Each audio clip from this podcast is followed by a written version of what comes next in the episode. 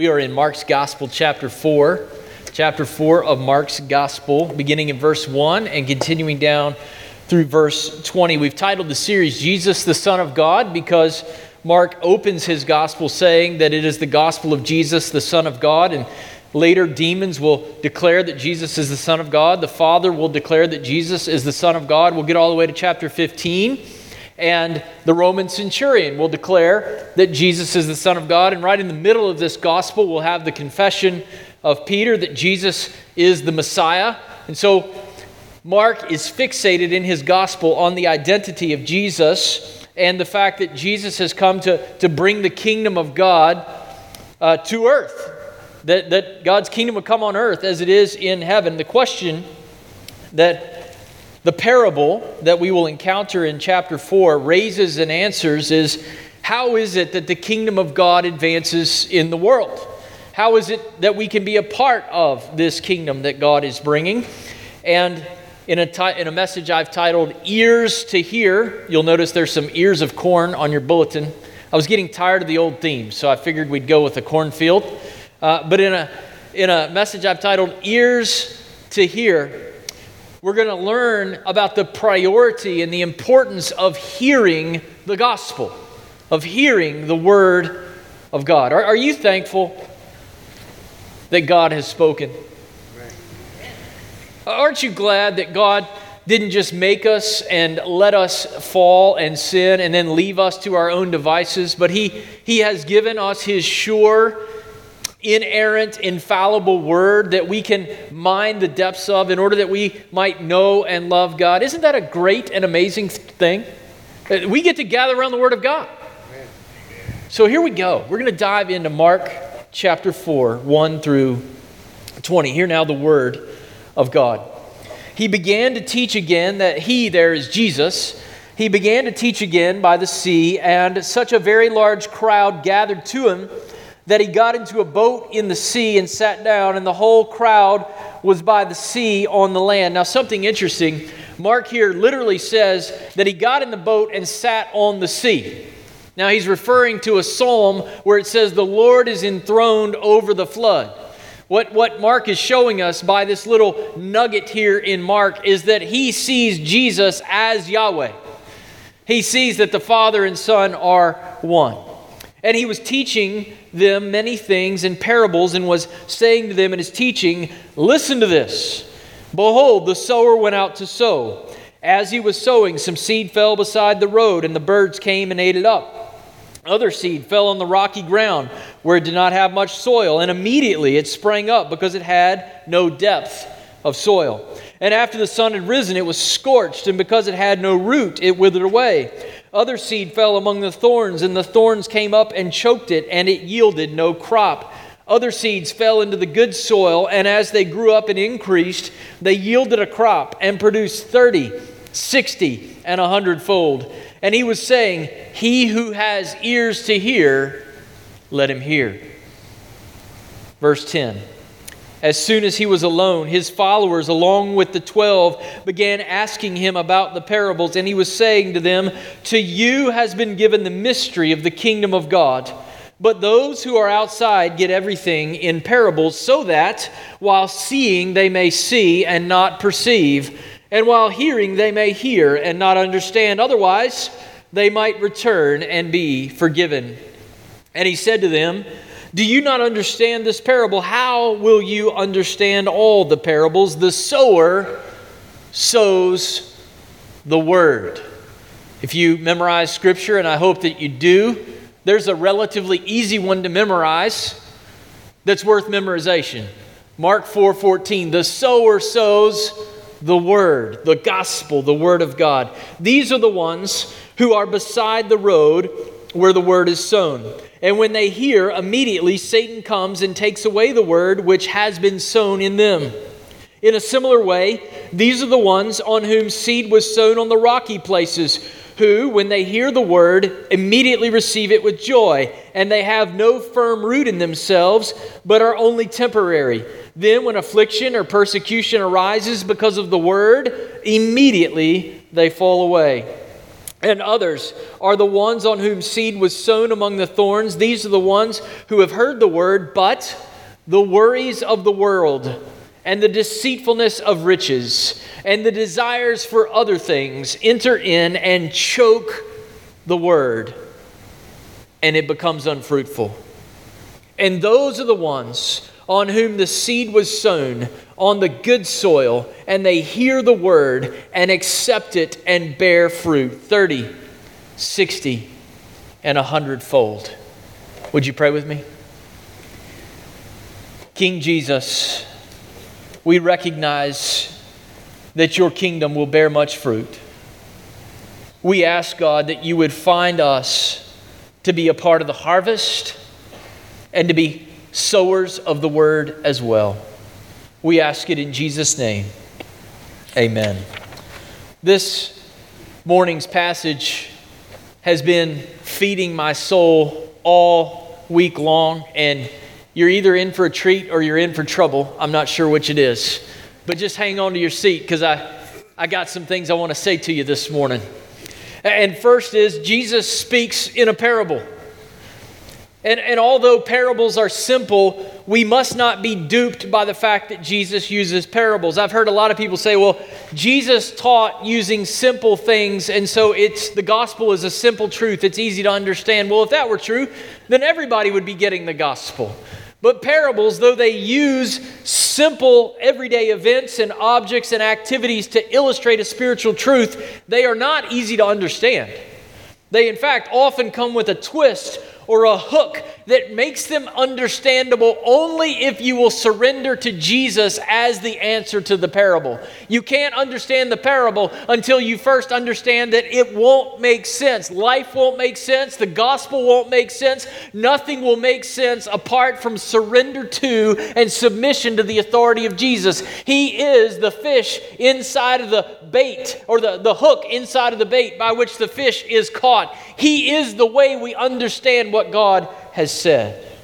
Parables explain and confirm kingdom life for those who are inside with Jesus, but they repel those who refuse Jesus. Those who are stubborn in their opposition to God and to his kingdom, who have refused to believe, parables conceal the truth from that heart. And in this parable, Jesus uses an illustration of a sower of seed, but not just any sower of seed. This sower throws seed anywhere. He throws it beside the road on the rocky soil. You might wonder what in the world is going on with this sower. I mean, who sows seed where there is no soil? Because where there's no soil, the seed is taken. Verse 4. Verses 5 and 6 When the seed falls on the rocky ground and comes up quickly, it quickly dies. Where there is little seed for the soil, the seed can't take root, and the sun kills the plant. In verse 7, the seed falls among the thorns, which choke out the plant before it can ever produce a harvest. Where the soil is compromised by weeds, there is no harvest. This is basic gardening 101. And down through verse 7, we've got a problem because the king of the kingdom has come and the king is supposed to flourish and overtake the world, but all the seed is doing is coming up with a big zero. Down through verse 7, it's not going well. Now, I don't know about you, but if you've ever gotten like a little bean and put it down in a paper towel inside of a plastic baggie and wetted, made that uh, paper towel wet to show your kids that a seed can become a, sa- a plant, and then they're like, "Ooh, that's amazing," and then you throw it away, right? The experiment's done. That's not good enough. That, that's good enough to show your kids that a seed can become a seed and a plant, but God is looking for a harvest that goes around the globe and includes people from all tribes, tongues, languages, and nations. So we're in trouble if we stop at verse 7. Praise God for verse 8. Some seeds fall not beside the road or on the rocky ground or into the thorns or among the thorns, but into the good soil. Did you know even the prepositions in your Bible are inspired by the Holy Spirit of God? See, the seed falls, the seed that falls beside the road doesn't grow. The seed that falls on the rocky ground grows for a minute, but then it dies. The seed that falls into the thorns gets choked out by the very thorns that were still in the soil. But there are some seeds, plural, not singular, interestingly enough, that go down into the good soil. And when that happens, there is a bountiful and even miraculous harvest, a hundredfold that God can produce. So, whatever this parable means, it has something to do, verse 11, Jesus tells us, with the mystery of the kingdom of God. The word mystery refers to a knowledge of God and a knowledge of how God works in the world that can only be known if God gives us the answer. And He's giving us the answer in a parable. And he's answering this question How is it that God's kingdom will grow? How will it come on earth as it is in heaven if all we have is Jesus and 12 followers? If all we have is a local church gathered at 6402 Peters Creek Road, God, how in the world could I have a vision of a harvest around the globe when we just got this one little church here in Roanoke, Virginia? And to our question, this is what Jesus says He who has ears to hear, let him hear. Are you listening? You see, what Jesus is showing us this morning is to have a part in God's growing kingdom. First, we must keep on listening to what Christ says. But why do we come and hear sermons week after week? Why do we submit ourselves to the gospel in this way week after week? Why do we stand under the word preach? Because it's a part of being in the kingdom and being a disciple of God is that we keep on listening to what Christ has said. Secondly, we must let the word of Christ lead us to Christ alone. And finally, we must receive, be established by, and sow the gospel. First, we must keep on listening to the word of Christ. You've probably often heard this parable referred to as the parable of the sower, but it's perhaps better known as the parable of the soils. Because the sower sows one kind of seed, but there's a variety of different types of soil. And so, if you come to this text and say, well, the meaning of this text is that we should share the gospel, that is certainly an implication of this text. But the first thing we must learn is that we've got to listen to the gospel that the sower, the Lord Jesus Christ Himself, came to sow. Now, you might say, I don't get it, Pastor. Verse 3, Jesus tells the crowd to listen. Verse 9, Jesus tells the crowd to listen. What in the world was the crowd doing? Weren't they listening? I mean, it tells us they gathered to listen to him. There, there he is out on the shore. I mean, he's out on the water. They're on the shore. He's got the echo effect, and the words that Jesus is saying are going into the ears of a large crowd, and Jesus keeps saying, Keep on listening. I don't know about you, but at some point I'd be like, That's what I'm doing. and yet Jesus says, in fact, he commands us keep on listening. Jesus, what is the deal? I'm, i know I have two ears and one mouth because you want me to listen twice as much as I speak. I'm listening to you, Jesus, and you keep telling me to listen. Any of you a parent or grandparent or great grandparent? Most of you? Have you ever told your kids something and they were listening but they weren't listening? Never my kids. Right. At the Palmer household, we used to say when, when we were training our children when they were very, very young, I'm talking about one, two, three, four years old, we would always say, listen and obey. Listen and obey. Because to hear and not do is not to listen, is to listen and obey. You see, what Jesus is showing us here is there is a type of listening that is deeper than just listening. This listening is required to be a part of the harvest of God's kingdom. There's a listening that you must exercise in order to truly belong to Jesus. And this listening is commanded of us by Christ, and it calls us and moves us beyond mere hearing. It is a hearing mixed with a continual striving to receive and engage with the message so that the message will do its work in us. It's a hearing that acknowledges utter dependence upon the message and the messenger. Students, you're in high school, middle school. If you've ever had a teacher who said to you after four weeks between the last exam and the next exam that you have, he says, Now I want you to know tomorrow we're having an exam. And I'm going to take the next 15 minutes and I'm going to tell you what you really need to pay attention to because you're probably going to find it on the exam. Do you listen differently?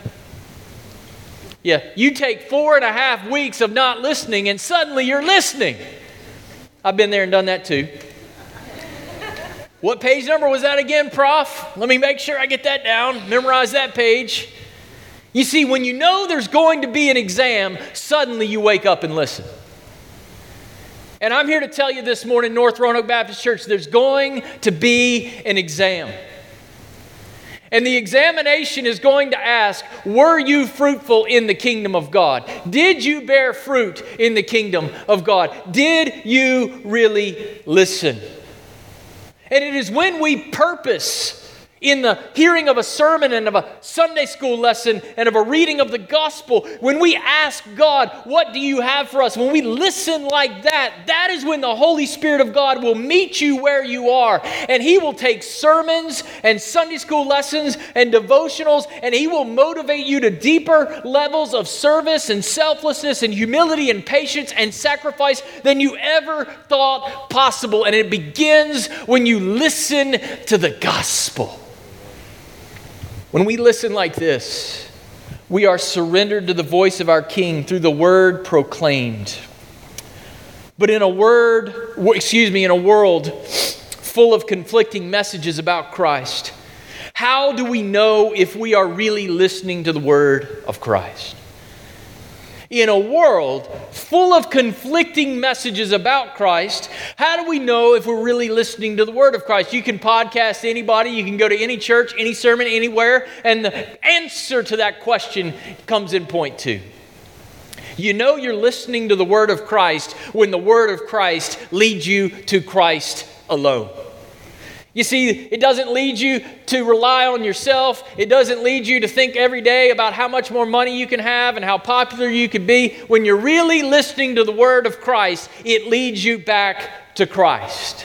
You see, the large crowd listened to Jesus and they moved on. But look at verse 10. There are some followers of Jesus and the 12 apostles who want more than just some sensational teaching. And there are plenty of sensational teachers out there, far more compelling than your pastor that you can find. But I pray that you will listen and heed the gospel and let it do what it did in the apostles' life lead them back to Jesus. Notice when in verse 10 as soon as he was alone. Those who come to Jesus when he's alone want to know why he uses parables. And they want to understand the parables. And the only way we can really understand who Christ is and how his kingdom advances is if in hearing the message we are drawn to Christ alone, not our, not our opinions, not our experiences, not our positions, not our contributions, not our titles, but to our utter and total dependence upon Christ. So if you hear or listen to the gospel, but you walk away thinking the message is about something other than your dependence upon Jesus, then you have not yet listened as Christ is commanding you to listen. Jesus' use of parables fulfills Isaiah chapter 6, verses 9 and 10, where the prophet says that there would be some who would hear the good news, but they would reject it. Jesus' use of parables is so that those who are outside rather than like his disciples inside, that while seeing they may see and not perceive, and while hearing they may hear and not understand, otherwise they might return and be forgiven. Jesus' point is not that those who are outside are denied the possibility of unbelief, but rather they will not receive more evidence or revelation as they persist in their unbelief. Edwards says this the parable of the sower is like the cloud that separated the fleeing Israelites from the pursuing Egyptians. It brought darkness to one side and light to the other. John Calvin says this When persons of weak sight come out into the sunshine, their eyes become dimmer than before. Is that true? You go see the sun and it's so bright that it dims your eyes for a moment. And then he says this that defect is in no way attributed to the sun, but to their eyes. In a similar way, when the word of God blinds and hardens the reprobate, as this takes place through their own depravity, the word is not at fault. With respect to the reprobate, Isaiah declares the stony hardness remains in their hearts, so that they do not obtain mercy, and the word fails to produce its effect. In other words, a parable cannot be understood apart from the power of God in Christ.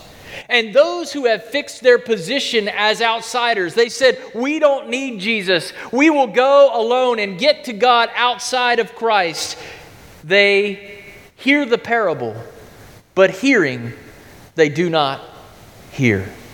Edwards says it this way Jesus' parables confirm the states of people's hearts.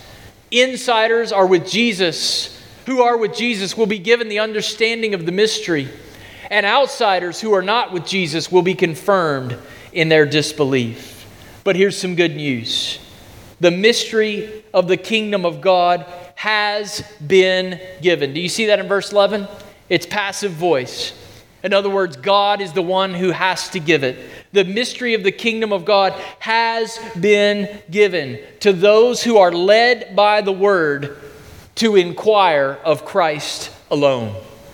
And when we inquire of Christ alone, what we find is that though the kingdom seems to smart, start small, though it seems inadequate, though it seems like it will fail, though it seems like the weeds will overtake it, though it seems like the rocky soil will never produce anything, a harvest is coming. The seeds that are sown in tears will later be harvested in joy. Psalm 126, verse 5. And even though the seam, the seed seems to be wasted, a bountiful harvest is on the way for those who understand point three we must receive and be established by and sow the gospel.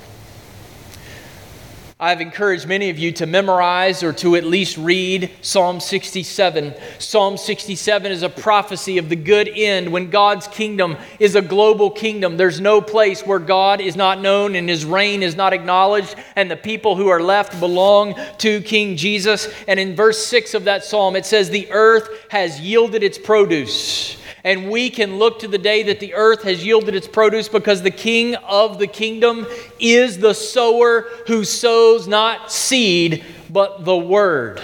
And the word of God will produce a harvest wherever it finds genuinely receptive hearts. As Edwards writes, everything depends on receptivity. Are you receptive to the word of God? Are you willing for the Word of God to have its way in your life, in your marriage, in your workplace? Is the Word of God another thing on your offering envelope checkbox? Or do you want the Word of God to get deep down into the soil of your life? You see, something very interesting happens in this parable. Suddenly, in verse 14, we're not talking about seeds anymore, but the Word of God. And in verse 15, the Word is not sown in dirt, but it is sown in people. And the Word takes root in us and leads us to a kingdom harvest only if we truly hear. And parents, do you ever do this with your kids? Do you ever use negative examples? To illustrate for us what hearing actually is, he tells us everything that it's not. Do your kids ever do that? You know, go clean up your room. Tomorrow? Next week? No. Elizabeth, I want you to go clean up your room, and I don't mean tomorrow. I don't mean after you eat lunch. I don't mean next week. Right? All the what I mean is right now. That's what Jesus is doing with this parable. When I tell you that you've got to have ears to listen, I'm going to show you three things that I don't mean count as hearing. Then I'm going to give you the real McCoy. You ready? Three things that don't count as hearing. First, in verse 15, we see the soil of some hearts is hard. The word that comes to those who are hardened to the gospel is taken like seed that falls on the side of the road. These are the skeptics. If they ever come to church, they come to church just to prove the preacher wrong. They might hear the words coming out of the preacher's mouth, but they go in one ear and out the other. They do not have ears to hear, and Satan immediately, verse 15, snatches the word away. They hear, but they do not hear. Secondly, in verses 16 and 17, we see that the soil of some hearts is shallow. The seed falls on the rocky soil, and it quickly grows up, but it quickly dies like the word that comes to a heart that loves the message of the hope of salvation, but does not consider salvation to be worth the struggle. Let me say that again. You see, there's some that they hear the good news, they hear the evangelist, and they hear that you're going to have your best life now, and you're going to trust Jesus, and you're going to get your boat back, and your car back, and your wife back, and your dog back, and your house, and everything's going to be wonderful and fixed and rosy and perfect if you trust in Jesus. Well, I'll trust in that Jesus. Oh, that Jesus also called me to to deny myself, take up my cross, and follow him. He, he said that there's going to be persecution and tr- troubles in this life. That's the Jesus that I'm supposed to follow. Well, now I'm not so sure. Notice what the Bible says when persecution comes, when afflictions come, these hearers die as quickly as they sprouted. When the heat comes, the plant dies because it didn't get deep down into their hearts. Here's a good question to ask of ourselves this morning Do trials deepen my faith or do they destroy it? What do you do when trials come? Does adversity shake my faith or does it strengthen it? Do, do, trials remind me that I'm a part of a kingdom that endures forever and that this world and its trials and its hardships are temporary? Or do I get so frustrated and hot and bothered because I'm actually living for this world, even though I said that I'm living for the world that my king has secured through his blood? They hear, but they do not hear. There's a third category of not hearing, verses 18 and 19 we see that the soil of some hearts is distracted. The seed that falls among the weeds and the thorns grows for a while, but the thorns always win. Just like the cares of the world and a concern for cash always defeat the gospel because they cannot coexist at the same time. You can't love Christ and cash at the same time. You can't love Christ and comfort at the same time. Have you ever tried to grow a garden? Any of you gardeners here? Don't you love weeds? I hate weeds. I mean, you can neglect weeds for three days and suddenly they are all over the garden. You go out there and weed and have it perfect, and three days later, if you've neglected the weeds, guess what you have? You have weeds, not seeds that are bearing fruit. Here's the point that God is making you can't be a part of God's harvest if you neglect the weeds in your life. You haven't actually gotten down to the core of the gospel and the gratitude that it produces in your life if you are able to ignore the weeds in your life. If you can coexist with Christ and a life that looks nothing like Christ or never wants to be conformed to Christ, then you've not yet gotten the gospel. When the gospel really gets down into the soil of your life, you're going to see the weeds and you're going to hate them and you're going to want to get rid of them because you're going to see what it does to your life is worse than what it does to the greatest garden. It overtakes it just like that. Getting rid of weeds takes discipline, it takes routine, it takes sacrifice. To really hear the word requires that we really let Christ destroy the weeds in our life. But you know, there are so many who appear to receive the word, and then the worries of the world and the deceitfulness of riches and the desires of other things enter in and choke the word out. And here is what terrifies me, church. It's right at the end. Verse 19. And it becomes unfruitful. This is a warning to those who start fast and start well and fizzle at the finish line. This is a warning to those who play the game their whole life, like they look like they like Jesus. And then down the stretch, they flip a switch and it becomes all about money or their concerns or something else. They use Jesus as their intellectual and emotional crutch for their whole life. And then at the end of the day, they fizzle out. Don't become unfruitful. Don't just pretend to acknowledge and embrace and accept the gospel. Let the gospel be your life. Christ commands us to listen, and he shows us three pictures of listening, but not really listening. We know that they didn't hear because they did not keep on bearing fruit. There was not a harvest at the end of the day. And I don't know what, if you write in your Bible or not, but uh, when I was studying this passage, here's what I did I drew a line under verse 19. And above that line, I wrote this lost. Lost. God, I don't want to just hear and be hard to what you have to say to me. God, I don't want to hear.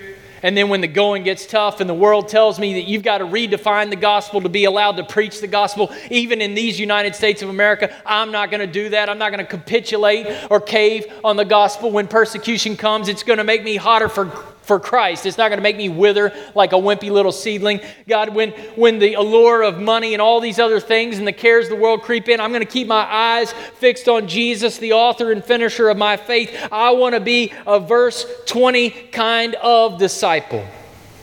Because those are the ones who keep on hearing the gospel. What's interesting, in verse 15 and then 16 and 17 and 18 and 19, the word for hear is past tense. In other words, there was a time in my life that I was hearing the gospel, but I'm not hearing it anymore. But in verse 20, it's in the present tense. You see, the, the true disciples of Christ keep on hearing the gospel day by day by day. It's not enough just to hear it. The gospel must be so deeply planted in our hearts that our lives then become deeply planted in the gospel. Do you see what's happening here? It's amazing. In verse 15 and following, he doesn't talk about a seed being planted in soil. He talks about people being planted. Did you, did you see that? It says, These are the ones, or these are they. The gospel goes into your heart, and when it really gets down into the soil of your heart, it doesn't just stay in your heart, it takes over your whole being and identity and who you are. And your life, your very life, gets anchored in the gospel of Jesus Christ. This is the true story of the whole world. It is the story story that we swim in, that we live in, that we breathe in. There's not a whole bunch of other stories that I'm watching on Netflix competing for my attention and my affection. I am living and anchored and grounded in the gospel. That is when you are a disciple of Christ. That is when you will bear a harvest of much fruit in the kingdom of God. That is what you are longing for. The King of Kings, the King of Glory, who will make fruit out of your life when the gospel overtakes your life. That's the gospel and we've got to receive it. Do you see that in verse 20? When we accept it, the word means to welcome, to receive, to embrace. Where can you find hope in the world? You can't find it playing the lotto. You can't find it in a new car, a new house, a bathroom remodel, a kitchen remodel, a new wife. You are looking for hope in all the wrong places. The only place you can find hope that does not disappoint is in the gospel. And when you get that, the Spirit of God gives you a hunger to keep on hearing the the gospel. Why? Because you found hope in the gospel. As we live our lives in the hope of the gospel and our lives are planted in the gospel, we join with Christ in sowing the gospel. That's when you become a gospel sower. When it's overtaken your life, what comes out of your life has to be the word, it has to be the gospel seed. Jesus, the lead sower, sowed the gospel. 12 11 out of 12 apostles got it. Then we got the church, and the church down through the ages has been giving the gospel to the world, and there is a harvest that is coming as the body of Christ on earth, we now do what Jesus did for the disciples, what the church has done in the world. We keep sowing the gospel seed because we know there is no power on the planet that can rival the power of the gospel. Think about it for a moment. Have you ever driven by fields that have been prepared to be planted? What's out there? Just dirt. Just a bunch of dirt. And then somebody goes by with a spreader or a machine and seed gets cast out on that soil. And you drive by a few weeks later and there's little plants in rows. Well, how did that happen? The power of the gospel. The power inherent in the seed itself to germinate. God does something to take the soil of our life and to turn it into a harvest. And you might be asking, but this sower is crazy. He didn't just sow on good, prepared soil, he was sowing the gospel every single place he went on the rocky ground beside the road. Who does that? And I love church history because there's a lot of people smarter than your pastor who've been wrestling with these questions a lot longer than me. And there's a guy named Justin the Martyr who was martyred for his faith, and he was reflecting on this. Why did the sower sow the seed everywhere? Listen to what he said. It isn't as though the farmer has lost his mind, but more likely that none of the soil around seems particularly good. Couldn't find any good soil. So, in hopes that good soil might somewhere be found, he sows in every corner of the field. Think about that. Were you ever bad soil? Were you ever stony soil or rocky soil or shallow soil or weedy soil? Some of you this morning might say, I, I got some weeds right now that uh, the Spirit of God is telling me I need to deal with in my life. Before this service is over, I need, to, I need a weed eater. I need to, I need to put some pre emergent on the soil of my soul. But let me tell you, brothers and sisters, the world out there, if you watch Fox News, CNN, MSNBC, read the Roanoke Times, you are going to conclude that it doesn't make any sense to sow the seed. We'll just pack up and go home because there's no point of sowing the seed anywhere. But the reason the sower sows the seed everywhere he goes is because there's power in the seed even to overcome soil that seems like it is hopeless. And the reason at North Roanoke Baptist Church that we have included in our core values for our leadership team that we have the freedom to try new things and to fail is this. It is better to get the gospel out and fail trying than it is to get out than to fail to get out the gospel. I'd rather get the gospel out and fail than fail to get out the gospel because there's a power in the gospel that is inherent to itself because it's the message of what God has done for us in Christ. And so, what must we do week after week after week? Why do we gather as a team under the Word of God? Because discipleship, belonging to Jesus, is not what we can make out of ourselves, but it is allowing the sower and his seed to produce a harvest in us that we are incapable of producing. We can't make ourselves a garden. Only the Spirit of God can as we hear and submit to the Word week after week after week. And when we do that, look at what happens. Despite discouraging odds, despite the fact that I was rocky and shallow and weedy soil, even though Jesus begins with just himself and 11 uh, disciples who would be faithful, look at what God does. In the sowing of the gospel, God is at work, and the work of the sowing, which seemed crazy, is vindicated.